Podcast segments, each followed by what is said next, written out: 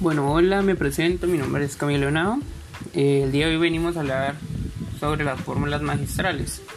¿Qué es una fórmula magistral? Son sustancias y medicamentos destinados a un paciente individual, a un paciente como tal, preparado por un químico farmacéutico o bajo su dirección, prescrito por un médico, dispensado en una farmacia y, y pues quienes dispensan deben brindar información al usuario. Ahora vamos a hablar un poco de sus inicios, un poco de historia. El hombre desde sus inicios ha recolectado plantas para preparar remedios para sus enfermedades. Así en el mundo arcaico no hay gran diferencia entre el cuidado de la salud, religión y creencias, por lo que todos sabemos que esto estaba destinado a los llamados hechiceros o sacerdotes.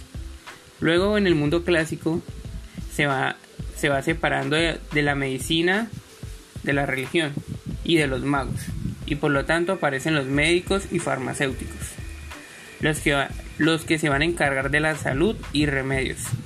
Ahora viene a aparecer Claudio Galeno. Es quien se vuelve famoso en la época y es por eso que hasta nuestros días se dice farmacia galénica y los galenos a los médicos. Él aportó grandemente, el, el aporte grandemente de, de Claudio Galeno demostró que el cerebro es el que controla la voz, que el riñón controla la vejiga y que en las arterias circula sangre y no aire. Eh, ¿Por qué se prescriben las fórmulas magistrales? La formulación magistral es una actividad de gran utilidad en el campo de la, de la farmacoterapia, sobre todo para la resolución de problemas individuales, como se decía anteriormente. Gracias a la formulación magistral se pueden preparar medicamentos destinados a un paciente en concreto que no puede ser tratado con una no puede ser tratado con una especialidad farmacéutica por distintas razones.